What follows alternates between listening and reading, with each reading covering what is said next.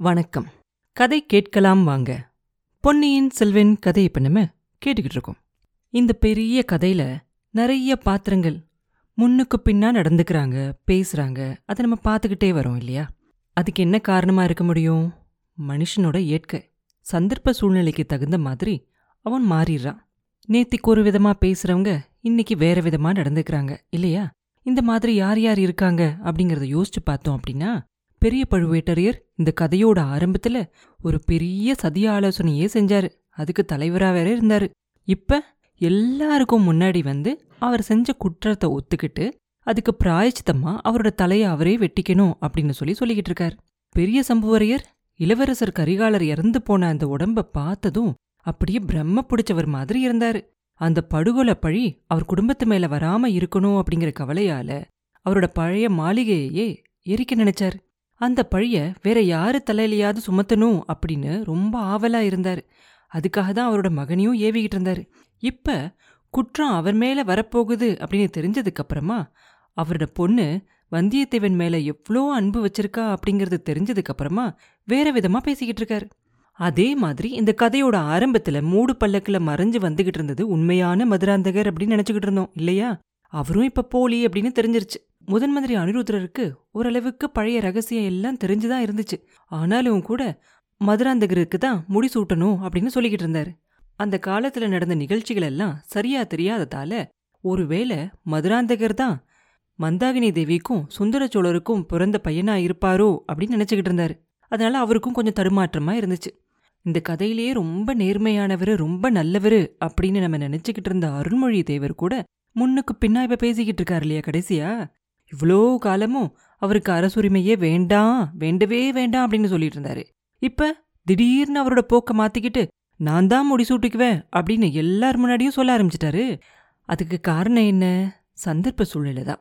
அங்க இருந்தவங்க எல்லாரும் இப்ப அருள்மொழி தேவர் முன்னாடி வந்து அவர் தான் முடிசூட்டிக்குவேன் அப்படின்னு சொன்ன உடனே எல்லாருக்கும் ஒரே ஆச்சரியமா போயிரும். அதே சமயத்துல எல்லாரோட மனசுலயும் ஒரு மாதிரியான நிம்மதியா இருக்கும். சோழ சிங்காதனம் ஏறுறதுக்கு எல்லா வகையிலயும் அவருக்கு தான் எல்லா தகுதியும் இருக்கு அப்படின்னு எல்லாரும் நினைச்சுக்கிட்டு இருந்தாங்க இல்லையா? அதே மாதிரி தான் அந்த நாட்டுல இருக்க மக்களும் அவர் தான் ராஜாவாகணும் அப்படின்னு நினைக்கிறாங்க. மக்களோட விருப்பத்துக்கு விரோதமா வேற யாரையாவது சிங்காதனம் ஏத்துனா அதனால என்ன விளைவுகள் வரும் அப்படிங்கிற கவலையும் எல்லாரோட மனசுலயும் இருந்துச்சு. இந்த மாதிரி வேற வேற கவலையால எல்லாரும் பொன்னியின் செல்வர் தான் முடி சுட்டுக்கணும் அப்படின்னு வெளிப்படையா சொல்லாம இருந்தாலும் எல்லார் மனசுலயும் அதான் இருந்துச்சு. இப்ப அவரே முன்னாடி வந்து நான் தான் மகுடம் சூட்டிக்குவேன் உங்க கையால தான் முடி சூட்டணும் அப்படின்னு பெரிய பழுவேட்டரையரை பார்த்து சொன்னதும் எல்லாரோட மனசும் ஒரு மாதிரி அமைதியும் ஆகும். ரொம்ப சந்தோஷமாவும் இருக்கும். நல்ல முடிவு வந்துருச்சு. ஆனா அந்த முடிவை செய்ய வேண்டிய தர்ம சங்கடமான பொறுப்பு நம்மளை விட்டு போயிருச்சு அப்படின்னு சொல்லி அங்க இருந்தவங்க எல்லாரோட மனசுக்கும் ஒரு மாதிரி ஆறுதலா இருக்கும். பொன்னியின் செல்வரோட முகத்துல எப்பயுமே ஒரு மாதிரியான அபூர்வமான ஒரு பிரகாச சக்தி இருக்கும் இல்லையா? அவர் முன்னாடி அவரோட விரோதியே வந்து நின்னா கூட பேச முடியாம போயிருவாங்க அப்படிங்கிறது நமக்கு தெரியும். ஏன்? வயிறு நெஞ்சம் உள்ள நம்ம சின்ன பழுவேட்டரையர் கூட பொன்னியின் செல்வரை நேர்ல பார்த்ததும் அவரை எப்படி வரவேத்தாரு அப்படிங்கறத நம்ம பார்த்தோம் இல்லையா? பெரிய பழுவேட்டரையர் அவரோட உயிரை அவரே போக்கிக்குவேன் அப்படின்னு சொன்னதும் அதை பொன்னியின் செல்வர் தடுத்ததும் நமக்கு தெரியும். இளவரசர் அந்த மாதிரி செஞ்சதும் அவரோட வார்த்தைகளும் பெரிய பழுவேட்டரோட மனசுக்கு ரொம்ப சந்தோஷமா இருக்கும். அப்படியே சந்தோஷத்தால அவரோட உடம்பே ஒரு நிமிஷம் நடுங்கும். அவர் கண்ணெல்லாம் கலங்கி போகும். ஒரு மாதிரி அவரோட மனசை கொஞ்சம் தைரியப்படுத்திக்கிட்டு அவர் சொல்லுவாரு சோழக்குல தோன்றலே பொன்னியின் செல்வா உங்களோட இந்த வார்த்தையை கேட்டு எனக்கு ரொம்ப சந்தோஷமா இருக்கு. நீங்க தான் முடிசூட்டிக்கணும் அப்படின்னு நான் உங்களை வேண்டி கேட்டுக்கணும் அப்படின்னு நினைச்சுக்கிட்டு இருந்தேன். சோழ குலத்துக்கே துரோகியா போயிட்டதால அந்த மாதிரி உங்ககிட்ட வேண்டி கேட்டுக்க கூட எனக்கு உரிமை இல்லாம போயிருச்சு. உங்களோட பெரிய தாத்தாவான கண்டராதித்தர் ஒரு ஏற்பாடு செஞ்சுட்டு போனாரு. அவரோட சகோதரர் வம்சத்துல வரவங்க தான் சிங்காதனை ஏறணும் அப்படின்னு அவர் சொல்லிட்டு போனாரு. அவர் செஞ்சிருந்த ஏற்பாட்டுக்கு விரோதமா நாங்க சில காரியங்கள் எல்லாம் செய்யணும்னு நினைச்சோம். எங்களுக்குள்ள ஏற்பட்டிருந்த அந்த மாதிரியான ஒரு எண்ணத்தால அந்த சிவபக்தரோட விருப்பத்தை நாங்க மறந்து அதுக்கு மாறா மதுராந்தக தேவருக்கு பட்டம் சூட்டணும் அப்படின்னு நினைச்சோம். உங்க அப்பாவும் அதுக்கு சரின்னு சொல்லிட்டாரு. நாங்க நினைச்சது மட்டும் நடந்திருந்தா எவ்வளோ பெரிய விபரீதமாயிருக்கும் அப்படின்னு நினைக்கும் போதே என் குலம் நடுங்குது. இளவரசே உங்க அப்பா உட்கார்ந்திருக்க அந்த சிங்காதனத்துல உட்காரக்கூடிய உரிமை உங்களுக்கு மட்டும்தான் இருக்கு. நீங்க சின்ன பிள்ளையா இருக்கும்போது உங்களை என் மார்பிளையும் தோல்லையும் ஏத்தி ரொம்ப சந்தோஷமா வளர்த்துருக்கேன். உங்க கையில இருக்க ரேகைகளை பார்த்து இந்த உலகத்தையே நீங்க ஒரு நாள் ஆள்ற மன்னாதி மன்னராக போறீங்க அப்படின்னு சொல்லி நானும் சொல்லிக்கிட்டு இருந்தேன்.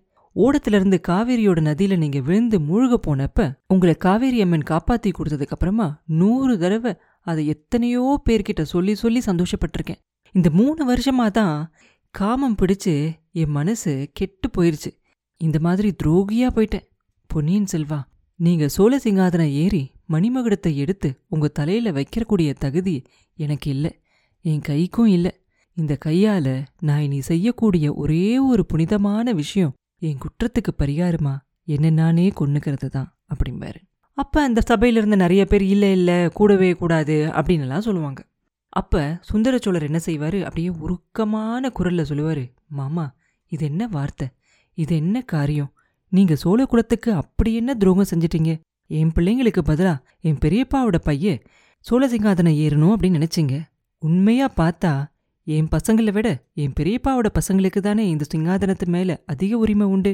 அப்படி இருக்கும்போது நீங்க என்ன தப்பு செஞ்சிருக்கீங்க? இப்ப கூட என் மனசுல உள்ளதை சொல்ல நீங்க மட்டும் அனுமதி கொடுத்தா அப்படின்னு அவர் சொல்லிக்கிட்டு இருக்கும்போதே முதன் மந்திரி அனிருத்தரர் குறுக்க பூந்து சொல்லுவாரு பிரபு இந்த நாடெல்லாம் அருள்மொழிவர்மர் தான் ராஜாவாகணும் அப்படின்னு சொல்லி சொல்லிக்கிட்டு இருக்காங்க. இவ்ளோ நாளா அஞ்ஞான வாசம் செஞ்சுக்கிட்டு இருந்த கண்டராதித்த தேவரோட பையனும் அதே தான் விரும்புறாரு. பொன்னியின் செல்வரும் அதே முடிவுக்கு வந்துட்டாரு. இனி அதுக்கு மாறா யோசனை எதுவும் செய்யறதுல ஒரு பிரயோஜனமும் இல்ல அப்படிம்பாரு. அப்ப சேர்ந்த நமுதனும் அங்க வந்து சொல்லுவாரு நீங்க யாராவது அப்படி யோசனை செஞ்சாலும் நான் ஒத்துக்கவே மாட்டேன் அப்படிம்பாரு. செம்பியன் மாதேவியும் சொல்லுவாங்க என் மகன் சொல்றது தான் சரி இனி வேற யோசனை எதுவும் செய்ய வேண்டியதில்லை அப்படின்றவாங்க. அப்ப சக்கரவர்த்தி சொல்லுவாரு அம்மா உங்க வார்த்தைக்கு எதிர்வார்த்தை சொல்லக்கூடியவங்க இங்க யாருமே இல்லை. கடவுளோட விருப்பம் அதுதான் அப்படின்னா அப்படியே நடக்கட்டும். ஆனாலும் பழுவூர் மாமா நம்ம குலத்துக்கு துரோகம் செஞ்சுட்டதா சொல்லி அவரோட உயிரை விடணும் அப்படின்னு விரும்புறது சரியில்லை தானே உங்க பையனுக்கு முடி சூட்டணும் அப்படின்னு அவர் முயற்சி செஞ்சது சோழ குலத்துக்கு துரோகம் செஞ்சதாகாது இல்லையா அப்படின்னு சொல்லி கேட்பாரு அப்ப பெரிய பழுவேட்டரையர் என்ன பண்ணுவாரு? மறுபடியும் அவரோட தொண்டையை கணச்சிக்கிட்டு சொல்லுவாரு. ஐயா கேளுங்க. என்னோட முயற்சி பழிச்சிருந்தா எவ்வளோ பயங்கரமான விபரீதம் நடந்திருக்கும் அப்படிங்கிறத கேளுங்க. இதை நான் சொல்லாமலே என் உயிரை விட்டுறலாம் அப்படின்னு நினைச்சேன். முக்கியமா சோழ சாம்ராஜ்யத்தோட நன்மையை தவிர வேற எதையும் கனவுலையும் நினைக்காதவனான என் சகோதரன் காலாந்தக கண்டனோட மனச புண்படுத்துறதுக்கு எனக்கு கொஞ்சம் தயக்கமா இருந்துச்சு. ஆனாலும் இப்ப என் மனசை கல்லாக்கிக்கிட்டு உண்மையை சொல்லிடணும் அப்படின்னு முடிவு பண்ணிட்டேன். சக்கரவர்த்தி நாங்க மகான் கண்டராதித்தரோட பையன் அப்படின்னு நினைச்சு சோழ சிங்காதனத்துல ஏத்தி வைக்கிறதுக்கு இருந்தவன் சோழ குலத்தோட பரம்பரை பகைவனான வீரபாண்டியனோட மகன் அப்படிம்பாரு. அவ்வளவுதான். அந்த சபையில நிறைய பேர் ஐயோ இல்ல அப்படி இருக்கவே முடியாது அப்படின்லாம் பேச ஆரம்பிச்சிருவாங்க. அப்ப பெரிய பழுவேட்டரையர் மறுபடியும் சொல்லுவாரு உங்களுக்கெல்லாம் நம்புறது கஷ்டமா தான் இருக்கும். என் காதாலேயே நான் கேட்காட்டி நானும் நம்பியிருக்க மாட்டேன். அரசருக்கு அரசரே என்னோட அவமானத்தை நானே மறுபடியும் சொல்லிக்க வேண்டியதா இருக்கு. மூணு வருஷத்துக்கு முன்னாடி நான் எந்த பெண்ணை பார்த்து மயங்கி மோக வலையில விழுந்து அவளை என் அரண்மனையில கொண்டுகிட்டு வந்து சர்வாதிகாரியா வச்சிருந்தேனோ அவ வீரபாண்டியனோட மக. அவ வாயால இத ஆதித்த கரிகாலர்கிட்ட சொன்னத நான் என் காதால கேட்டேன். வீரபாண்டியனை ஆதித்த கரிகாலர் கொன்னதுக்கு பழிக்கு பழி வாங்கறதுக்காக தான் பழுவூர் அரண்மனைக்கு அவ வந்திருந்தா. அதுக்கு தான் சமயம் பார்த்துக்கிட்டு இருந்தா. அந்த பாதகியும் அவளோட சதி செஞ்சவங்களும் கரிகாலரை கொன்னுட்டு வீரபாண்டியனோட பையனை சோழ சிங்காதனத்துல ஏத்தி வைக்கிறதுக்காக திட்டம் போட்டிருந்தாங்க.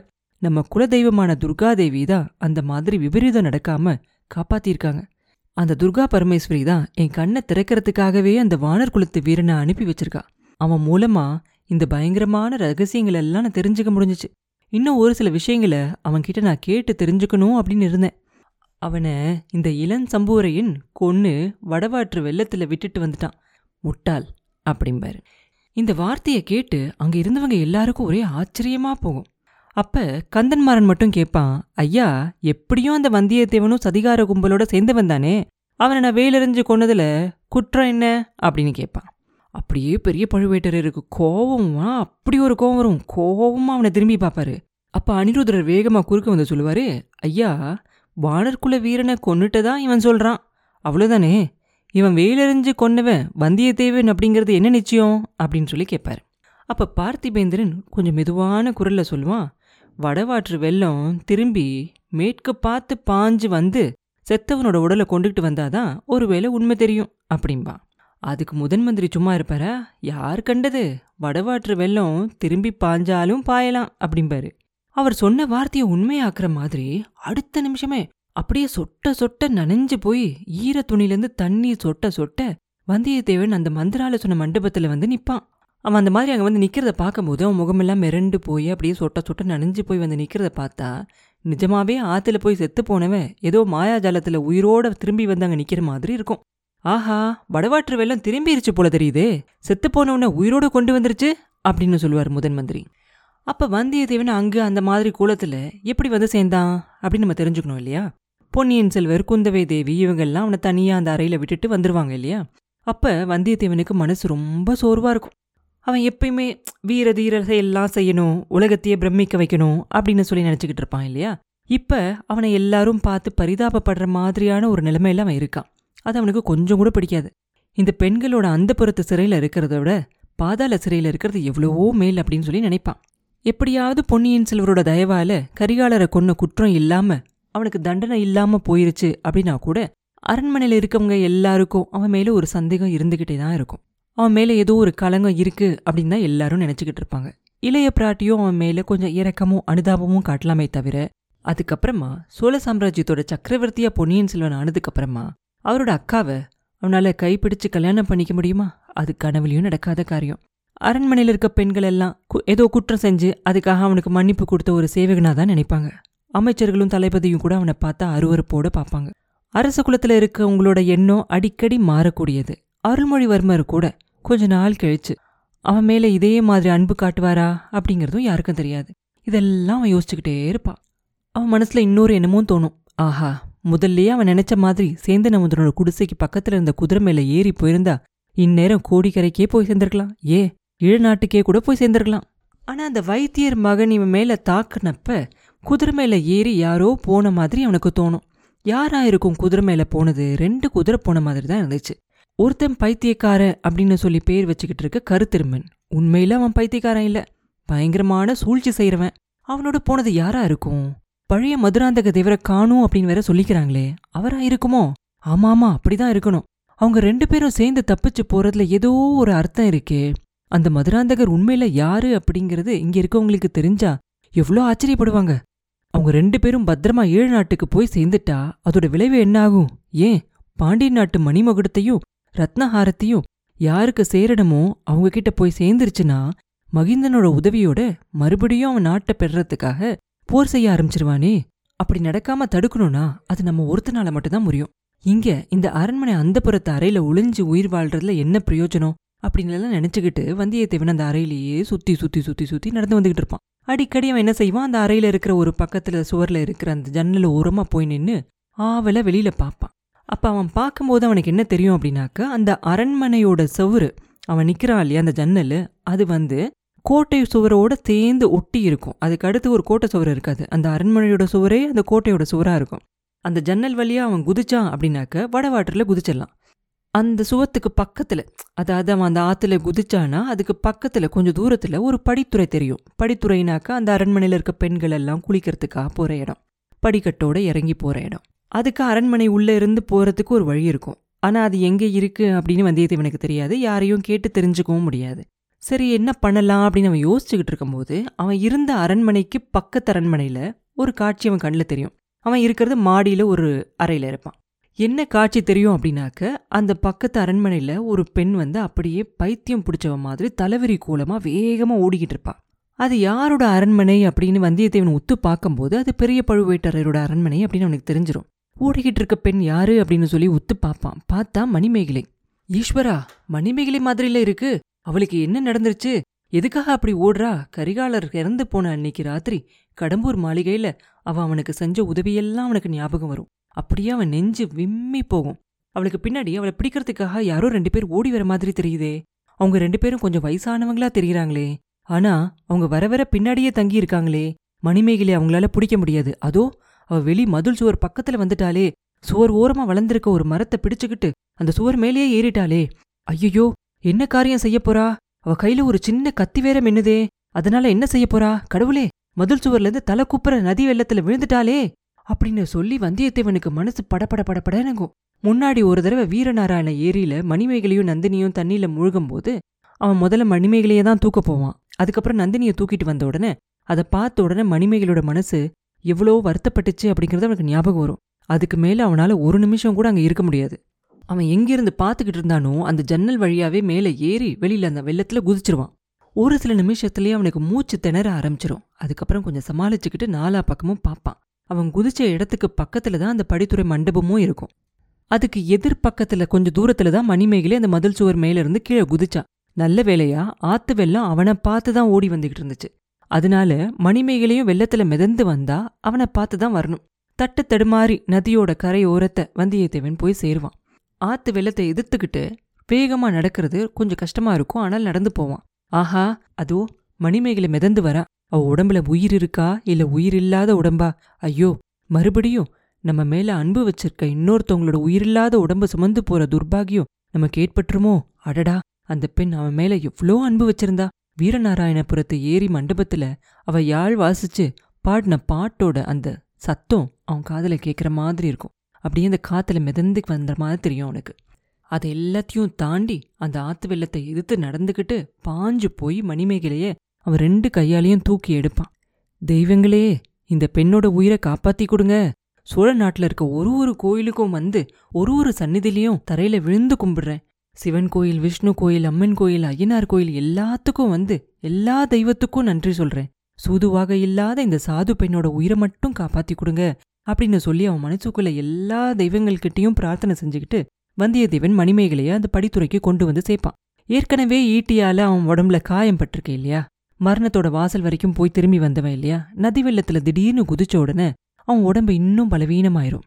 தண்ணியில மூழ்கினதுனால மணிமேகலையோட உடம்பு ரொம்ப கனமா இருக்கும் தூக்குறதுக்கு. அவளை தூக்கிக்கிட்டு வந்து அவனுக்கு பயங்கரமா மூச்சு வாங்கும். அவளை அதுக்கு மேல தூக்கிக்கிட்டு நடக்கிறது முடியாத காரியம் அப்படின்னு அவனுக்கு தோணும். அதனால அந்த படித்துறையோட மேல் படி கொஞ்சம் அகலமா இருக்கும். அதுல அவளை போய் படுக்க வைப்பான். அதுக்கப்புறம் என்ன செய்யறது அப்படின்னு ஒரு நிமிஷம் யோசிப்பான். மணிமேகலையோட உடம்புல இன்னும் உயிர் இருக்கு. ஆனா அவளோட மயக்கத்தை தெளிய வச்சு அவளுக்கு மறுபடியும் உயிர் வர வைக்கிறதுக்கு அவனால முடியாது அப்படின்னு அவனுக்கு தெரிஞ்சிடும் உடனே யாராவது ஒரு பெண்ணோட உதவி வேணும். அரண்மனைக்குள்ள போய் யாரையாவது கூட்டிட்டு வரணும் அப்படின்னு சொல்லி முடிவு பண்ணிடுவான். படித்துறைக்கு அரண்மனைக்குள்ள இருந்து வரத்துக்கான வாசல் அவன் கண்ணு முன்னாடி தெரியும். அது பக்கத்துல போய் சாத்தியிருந்த கதவு மேல அவன் உடம்புல இருக்க மிச்சம் மீதி பழத்தை வச்சு அதை மோதி திறப்பான். அதிர்ஷ்டவசமா கதவோட உள்பக்கம் தாப்பால் போடாம இருந்திருக்கும். அதனால கதவு திறந்துரும். திறந்த கதவு வழியா ஓடுவான். கொஞ்ச தூரம் அது குறுகலான பாதையில போகும். அதுக்கப்புறம் முற்றமெல்லாம் வரும். அங்கெல்லாம் யாரையுமே காணும். இங்க யாரும் இல்லையா? ஒரு பெண்ணை காப்பாத்துறதுக்கு யாரும் இல்லையா? அப்படின்னு கத்திக்கிட்டே போவான். கடைசியா ஒரு பெரிய மண்டபத்தோட வாசல்ல சேவகர்கள் ரெண்டு பேர் நிக்கிறது அவனுக்கு தெரியும். வழியை மறிச்சுக்கிட்டு நிப்பாங்க அவங்க. அவங்கள மீறி தள்ளிக்கிட்டு உள்ள போயிடுவான் அங்க சக்கரவர்த்தி அவரோட சிங்காதனத்துல உட்கார்ந்துருக்கிறதையும் பெண்கள் ஆண்கள் எல்லாரும் சுத்தி நிக்கிறதையும் பார்த்த உடனே அவனுக்கு ஒரு நிமிஷம் ஆச்சரியமாயிரும். முதல்ல அவனோட கண்ணு பூங்குழலி மேல தான் படும். அவனுக்கு கொஞ்சம் தைரியம் வந்துடும் உடனே. சமுத்திரகுமாரி சமுத்திரகுமாரி மணிமேகலை ஆத்துல விழுந்துட்டா. உடனே வந்து காப்பாத்து அப்படின்னு சொல்லி அலறுவான். அப்புறம் என்ன நடந்துச்சு? அப்படிங்கறத அடுத்த பதிவுல பார்ப்போம். மீண்டும் உங்களை அடுத்த பதிவில் சந்திக்கும் வரை உங்களிடமிருந்து விடைபெறுவது உண்ணாமலே பாபு. நன்றி.